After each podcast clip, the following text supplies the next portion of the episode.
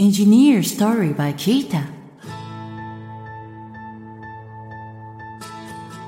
日本最大級のエンジニアコミュニティキータプロダクトマネージャーの清野俊文です。この番組では日本で活躍するエンジニアをゲストに迎え、キャリアやモチベーションの話を深掘りしながら、エンジニアの皆さんに役立つヒントを発信していきます。今回のテーマは、エンジニアの情報発信と個性です。はい、今日はですね、情報発信についていろいろお伺いしていけたらなと思ってます。ということで、本日のゲストをご紹介します。株式会社ゆめみの無職やめ太郎さんです。皆さんこんにちは無職やめ太郎ですよろしくお願いしますはい、よろしくお願いします。今日はすごいノーマルですね、自己紹介。はい、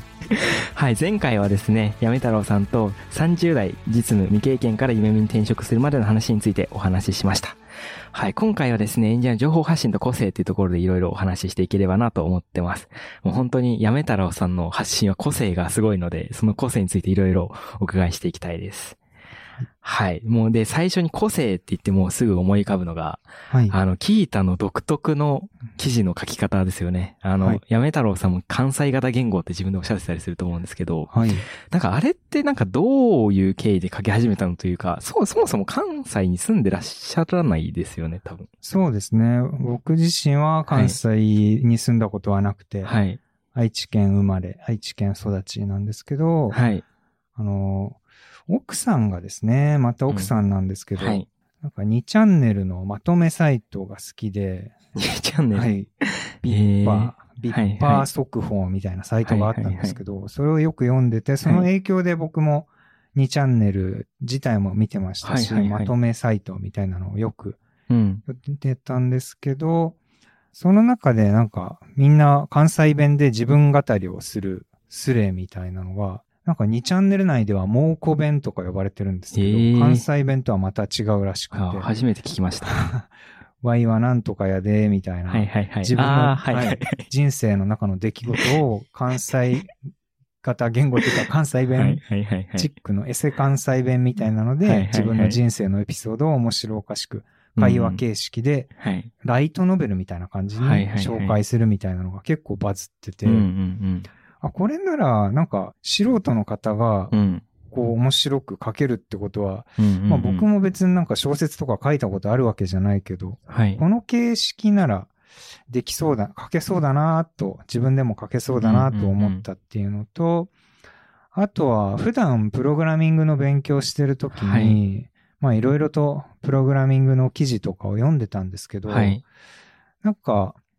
もうちょっとストーリー仕立てで技術について説明したら絶対わかりやすくなるとああー、なるか、ほど。確かに、結構はい技術記事って淡々としているというか、そうですね。うんうん。要はこの技術はこういうものです。要するにこういうものですっていう記事が、まあ自分の中ではそういう記事が多いなって印象を受けてて、それよりもストーリー形式でうん実際にこういったものをプログラミングで作ろうと思って、うん。え作ろうとしてみたけれどもうまくいかない。うん。で、このライブラリを使ってみたらとか、この考え方を使ってみたら、その困りごとが解決しましたよっていう様うんを、そのままストーリー形式で書いたら、ものすごくわかりやすくなるんじゃないかなって思ったのと、あとはもう一つ、なんか自分が、あ、この技術ってこういう時に役立つんだって気づいたことを、うん。気づいた内容を書くんじゃなくて、うん。困り始めて、うんうんえーこれが使えるんじゃないか、あ、この技術が使えて解決できたみたいな、気づいた内容を書くんじゃなくて、気づくに至はい。ったプロセスを、はい。その会話形式でそのまま全部うん。言語化すれば、僕がその、その技術のはい。必要性に気づけた、うんそのプロセスを全部独り言形式というか一人称で書き連ねていけば、はい。僕が気づけたそのプロセスをうん同じようになんか階段を一段一段登って、うんうん読者の方も僕がその気づくに至ったそのプロセスを。追体験できるみたいなはい。分かりやすい技術記事が書けるような気がしたんですよね。ああ、なるほど。そんなきっかけでした。確かに、やめ太郎さんの記事、大体最初こう、課題発見みたいなところから始まって、で、そうですね。これどうすんのみたいなところで、こう、ストーリー形式でどんどん記事が進んでいくみたいなの、確かに今言われて、そういう構成になってるなって感じました。まあ、すごい、あの、今回のその、関西型言語。はい。山田さんずっと書いてらっしゃる関西型言語って、なんかこう、読んでて楽しいなって思うんですけど、はい。最初からそれを、なんか、なんて言うんですかね。はい。いわゆるすごい独特というか、はい。こう、なんか、いわゆる癖はあるなと思って いて、書き方に。はい、なんか最初普通の記事ではなくて、そういうこう、関西型言語というか、はい、人の目にめっちゃ止まりそうな記事で、はい、とりあえずスタートしているみたいなところで、なんかどういうモチベーションで、そもそもやってらっしゃったのかなってところすごい気になります。そうですね。これはもう元々文章を書くのが苦手で、はいはいはい。小学生の時の読書感想文とかも全然書けなかったですし、はいはい。宿題の作文とかももう書けないって言って、おかんに書いてもらってたんですよね。で、先生が、はいやめ太郎の作文面白いから楽しみにしてるんだよなって言ってたんですけど、はい。なんか僕書いてないやつなんで、はい、なんか申し訳ないなってちょっと思ってたんですけど、はい。それぐらい文章を書くっていうのが苦手だったんで、はい。プログラミングを勉強し始めてから5年間ぐらい、記事とか書こうとか思ったことがそもそもなかった、ね、ああ、そうなんですね。で、そっから記事書き始めたというか。そうですね。2チャンネルのあの、はいはい、蒙古弁というか、関西弁の会話形式のやつであれば、はい、これだったら、素人の方々がやってらっしゃ、プロじゃない方々でもできるんだから、うんうん、これなら僕でもできそうだなみたいなので、書けるようになりましたね。なんか Qiita 以外のところでアウトプットとかもともとやってらっしゃったとかもないんですかね？一応 mixi は2004年ぐらいの頃にやってたんで、はい、そこで日記みたいなのは書いてましたね。はいはいはい、あ、じゃあ日記レベルのことは書いててって感じなんですね。そうですね。その時はなんかどう、どういう感じの内容を書いてらっしゃったんですか？そうですね。 mixi をやってた時は確かバンド活動をやってて、はい、はいはいはいまあメンバーと練習をしてきたみたいな、うんうん、本当に日記っぽいことを書いてるような感じでしたね。うんうんうん。あじゃあ結構その短めというか自分が読む用というか、そうですね。いう感じの文章を最初書いてたって感じなんですね。はい。へえー。なんかさっき、その2チャンネルの影響で、この表現だったら記事書けるかもって話だと思うんですけど、はいはい、そもそもなんでアウトプットを始めようって思ったんですか？そうですね。えっ、ー、と、確かキータを書き始めた時は、えー、最初にアルバイトしてた、あの、はい、HTML コーダーとしてアルバイトしてた、うん、そのエンジニアとしての一社目のキャリアの会社を、うん、もう辞めちゃってたんですよね。うんうんうん、ちょっと社長さんと一揉めして辞めちゃってて無職だったので、はいうん、なんか転職活動のために書き始めたっていう感じですね。はいはいはいはい、はい。じゃあもうアウトプットを目的に最初からどうアウトプットしようかなみたいなのを考えてたみたいな感じなんですかね？そうですね。なんか、その2チャンネルの人たちを見て、はい、あこれなら書けそうだあ。あとなんか技術記事についてもっとこうだったらいいのになって思ってたのと思い出してなんか、組み合わせて書いてみようって思いついた、えー、ひらめいたんですね。感じですね。そうなんですね。はい、えー、なんか転職のために、なんか他やってたこととかってあるんですか？ちなみに。アウトプット。いや、もう、キータを書くことだけですね。ああ、そうなんですね。はい。一社も応募しなかったです。はいはいはいはい。ああ、そうなんですね。なんか、その語り口調のところは今お話聞いててすごい分かったんですけど、はい、なんかだんだんこう、記事を追うにつれて、なんか新しいキャラクターともどんどん増えていくじゃないですか。はい。なんかああいうのはなんかどういうアイディアで出てきたものなんですか？そうですね。最初1記事目を書き始めた時に、はい。まあ分かりやすい記事を書きたいっていうだけだったので、はい。まあ、ふざけるつもりは特になかったんですよ。はいはいはい、面白いことを書こうとかは思わずに、とりあえず書き始めてみたんですけど、うんはい、もう5行目ぐらいになったら、うん、何しとんじゃダボがーとか言って、結構ふざけたことを書き始めちゃってて、なんかもう思いついたらふざけてたんですよね。はいはいはい、そしたら、なんか自分の一人語り、一人、主人公一人だけの記事を書くつもりだったんですけど、はい。はい、ここで社長っていうキャラが出てきてくれて、はい、そこに対してなんか、やめ太郎が失敗して怒られるみたいになったら面白いなとか、なんか、面白くできる、うん、登場人物が何人かいた方が面白いなって言ってなんかなんとなく増えてきましたね。なんかやめ太郎さんすごい面白いことを考えるのが得意なんですね。そうですね。昔からふざけて怒られてみたいな子供でしたね。ああ、そうなんですね。なんか、そういうこう、独特の文章とか、もう本当に今までにないスタイルのアウトプットの仕方だと思うんですけど、はい、なんかそれアウトプットするところのこう、恐怖とかってなかったですか？そうですね。昔から僕は2チャンネルではいアンチとかいたので、はい。アンチがいたんですね。確かはい21歳ぐらいの時に、はい僕が好きなアートスクールっていうバンドの曲をはいはいコピーして、はい。MP3 の音源作って2チャンネルに貼って、はい。で、それがすごいなんか受けてたんですよ。はいはいはいスレッドの人はいたちから。。えーそしたらなんか、急に新参者がはい人気者になっててけしからんみたいな感じで、はい。結構アンチっぽいことをされて、はい。スレッドになんかでっかいアスキーアートを何個も投稿して荒らしてくる人がいたんですよ。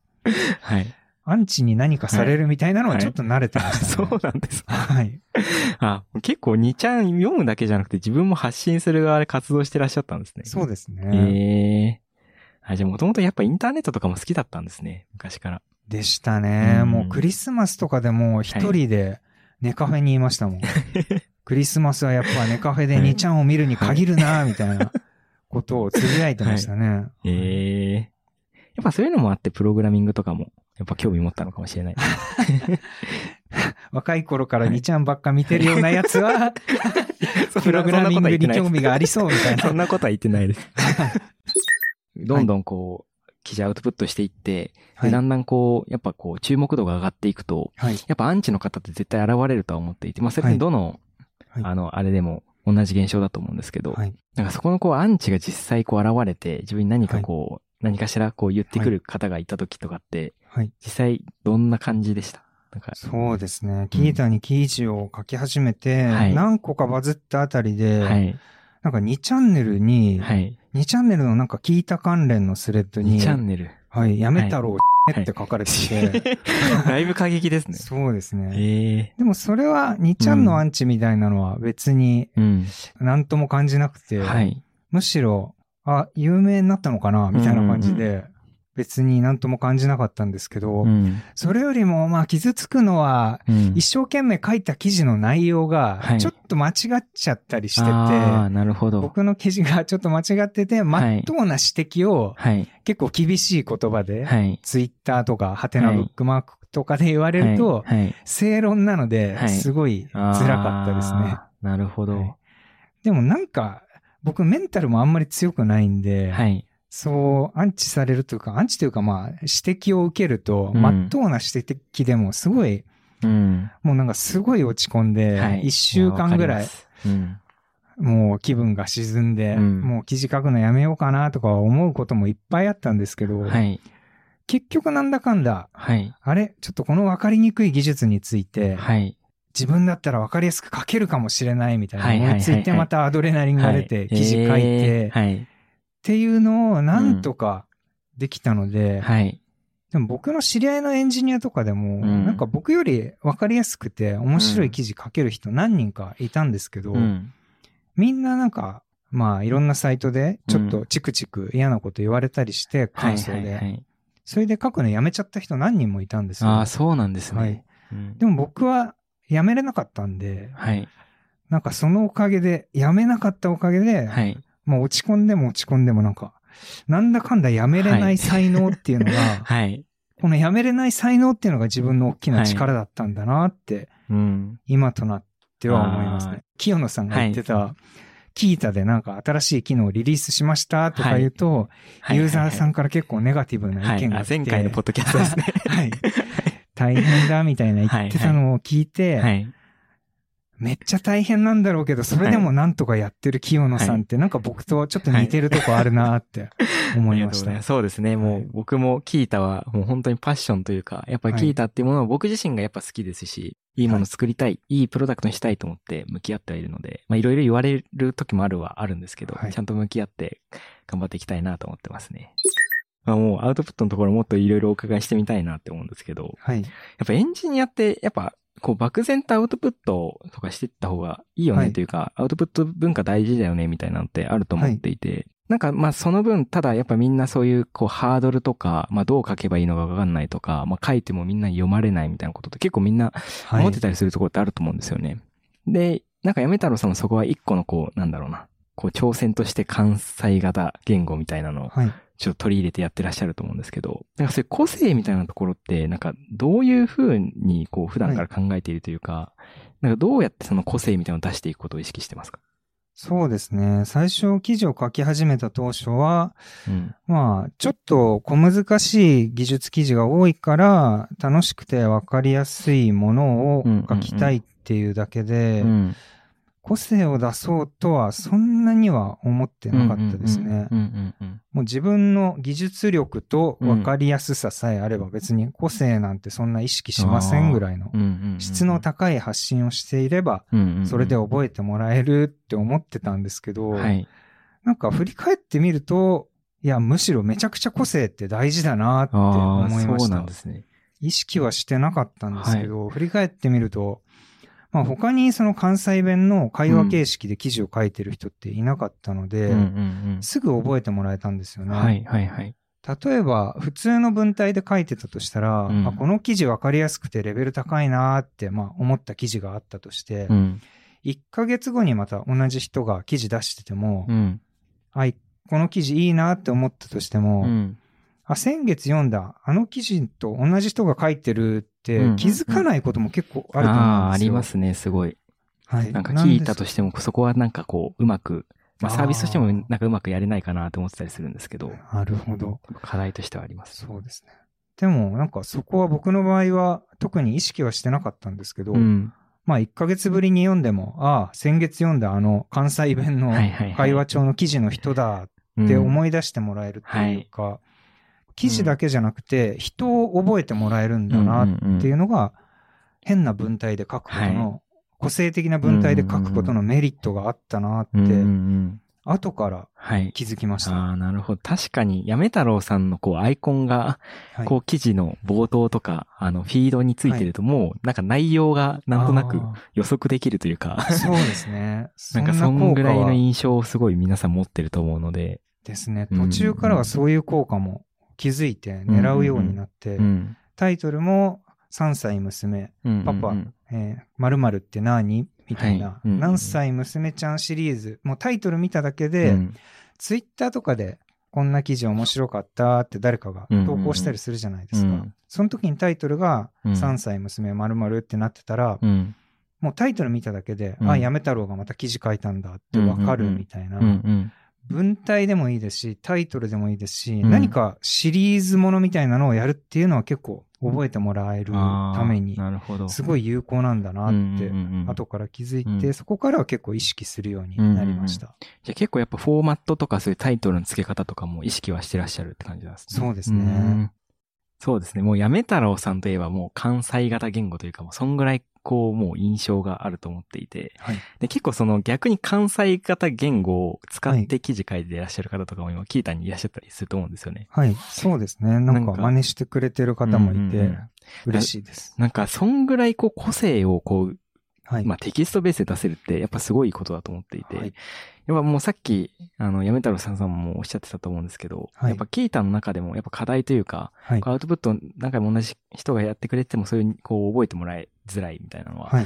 あったりするので、なんかそこのこう個性を出すところのこう工夫というか意識していることというか、テクニックみたいなのってあったらぜひ、なんかもう関西型言語はもう結構もう確立しちゃってると思うので、これから同じようなことをやりたい方に向けて何かあればお願いします。そうですね。僕が尊敬してるエンジニアさんで、うん、あの、ヤギのさくらちゃんっていう人がいるんですけど。はい。ああ、はいはい、知ってます。その方もキータに記事書いてて、うんうんうん、で、ものすごく難しい内容をかなり噛み砕いて、なんか本質がなくなっちゃうことはないんだけど、すごいわかりやすい、いい記事書いてる人なんですけど。その人がその技術記事なのに、唐突にその記事の、なんかセクションとセクションの間に、ヤギの、ヤギさんの画像をデカデカとありますね。すごい大きい写真で。はい、しかも、脈絡なく、はい、話の流れ関係なくいきなりヤギさん、不明とか言って、はい、ドンって写真を貼ってて、うん、その人はもう一回で覚えましたね。確かに。はい。僕ももう一瞬で、やっぱすごいインパクトありますもんね。ですね。うん、初めて見たときは、すっごい記事がわかりやすいのに、うんえ、何や、何やってんのこの人みたいな。そうですね。ところで、みたいな。はい、この写真はふざけないでもらえるみたいな感情。うん、まあ僕が誰が言うてんねんって話ですけど、うんうんうん、技術記事でふざけないでもらえるって最初ちょっと嫌悪感から入ったんですけど、でも記事めちゃくちゃわかりやすいし、一、はい。はい、回で記憶に残るし、うん、あれはブランディングとしてはすごいいい方法なんじゃないかなって思いましたね。まあ、確かにやっぱそのテキストだけじゃなくて、はい、視覚情報というか、そういう画像とかが入ってるとか、はい、やっぱその意外性というか、はい、突然現れるみたいな、すごいこう、印象に残るような文章は、ね、やっぱ個性を生み出すところで大事な要素なのかもしれないですね。はい、ですね。いや、もう僕も結構記事書いてるんですけど、はい。やっぱそこら辺なんかすごいやっぱ苦手だなと思っていて、まあ、そもそも長い文章を書くのもすごい苦手なので、はい、結構チップスとかが多くなっちゃうんですけど、はい。はい。ぜひ参考にしてみたいなと思います。ありがとうございます。ありがとうございます。なんかいろいろその文章のところとかフォーマットの工夫とか今お話伺ったと思うんですけど、はい、ちなみにその書く内容というか、はい、どういうものを記事にしようってこう普段こう、はい、なんですかネタ探しをしてらっしゃるんですかね？そうですね。ネタ探しは結構難しくて、はい、自分自身もなんか公式ドキュメントとかを読んで、うん、まあ、よくわかんないなってなって、で、キータさんとかの記事を見て、うんうん。うん、キータの記事を読んで、ああ、こういうふうに使えばいいんだ、分かったってなるんですけど、そうなるともう記事があるじゃないですか、すでに、はい。そうですね。だから僕が書く記事はないな、みたいな感じで思ってたんですけど、はい、いや、でもなんか、もっともっとわかりやすくこの記事を、なんか会話形式で書けば、はいかなり別物になるから大丈夫だなとか思って、まあネタ自体、テーマ自体は被ってても、書き口を変えたりして、書けばいいかなっていうような感じでネタ探しはしてますね。そうなんですね。でもまさに聞いたとしても、やっぱ同じ内容でも、こう違う表現とか、やっぱ書いてある内容とかも、なんか1個で100%の内容って、やっぱ詰め込むってすごい難しいと思っていて、なんかやっぱそういう分かりやすさとかもそうですし、なんかいろんなこう側面とか観点から記事書いてもらえるのは聞いたとしてもありがたいなって思ってたりしますね。はい、アウトプットを始めたきっかけ、はい、転職でこういろいろ会社に声かけてもらうためっていうのはお話としてあったと思うんですけど、はい、こう今転職した後でもアウトプット活動をずっと続けてらっしゃるじゃないですか、今も正直。だからそこってなんで今は続けているのかみたいなとこもお伺いしたくて。そうですね。うんまあでも単純にもう書いてると、技術記事を、うんうん、キータに記事を書いてると、はい。ものすごい興奮するというか、興奮はい。こんなになんかちょっとわかりにくいようなことを、はい。自分だったらすごいわかりやすく書けそうだぞと思って、書き始めるとなんかめちゃくちゃアドレナリンが出るというか、えー、まあ他になんかあんまり楽しいことがない人生だっていうのはあるかもしれないですね。そんな。もう、キータを書くしか自分にはないみたいなところもありつつ、なんかすごいエンジンのかかった自分になれるっていうか、もうかかりまくった自分になれるのが楽しいっていうのがモチベーションなんですけど、でもとはいえ、一人もいいねしてくれなかったら、はいはいはい。僕も100記事ぐらい聞いたに書いたんですけど、はい、誰もいいねしてくれなかったら、多分100記事書けてないと思うんですよ、ね、はいはいはい。なので、いいねもらえて嬉しい、承認欲求が満たされるみたいなのも、絶対あったと思うので、うん、だから、いいねするだけでも、書いてる人のモチベーションになるので、はい、もう記事書かなくとも、キータに登録して、いいねを押すだけでも、はい業界への貢献になると思ってるので、ありがとうございます。どんどん押していきたいですし、押してほしいなって、はい、ありがとうございます。もう、運営としてもそれを言っていただけるのはめちゃくちゃありがたいです。今すぐ登録お願いします。ありがとうございます。いや、もう僕自身もまあ、キータに投稿してたりするんですけど、やっぱりそのいいねもらえるともらえないのと、やっぱりその、はい、書いてよかった感というか、こう人のためになった感って全然違うなって思ってて、なので今、こう、おっしゃっていただいた、もうとりあえずいいねしてもらうだけでもっていう、まあ、か、本当にこう、自分がいいねしたいと思ったタイミングでいいんですけど、はい。してもらえると、僕自身も嬉しいなと思いますし、まあ、運営としてもサービスとしても、やっぱいい、より良いコミュニティになっていくかなって思うので、はい、ありがとうございます。ありがとうございます。やめ太郎さん、今回もありがとうございました。まだまだですね、お話足りないので、次回もやめ太郎さんとお送りします。はい、もう今回はですね、やめ太郎さんとこうアウトプットっていうところでいろいろお話伺ってきました。やっぱりすごい本当にやめ太郎さんの記事って面白いですし、やっぱそこをこうなんかどういうプロセスでこう意識したりし、こう工夫したりしてるのかすごい分かったので、僕も参考にしていけたらなと思ってます。はい。やめ太郎さんとはですね、30代実務未経験から夢見転職するまでの話についてお話しした前回のエピソードもあるので、ぜひお聞きください。さて、この番組では感想や質問、リクエストなどお待ちしております。番組詳細欄にあるリンクよりお気軽にご投稿ください。Twitter ではハッシュタグエンジニアストーリーをつけてツイートしてください。そして Apple Podcast や Spotify の Podcast ではレビューもできますので、こちらにも感想を書いてもらえると嬉しいです。キータ株式会社はエンジニアを最高に幸せにするというミッションのもと、エンジニアに関する知識を記録、共有するためのサービス、キータ、エンジニアと企業のマッチングサービス、キータジョブズ、社内向け情報共有サービス、キータチームを運営しています。ぜひカタカナでキータと検索してチェックしてみてください。お相手はキータ、プロダクトマネージャーの清野俊文でした。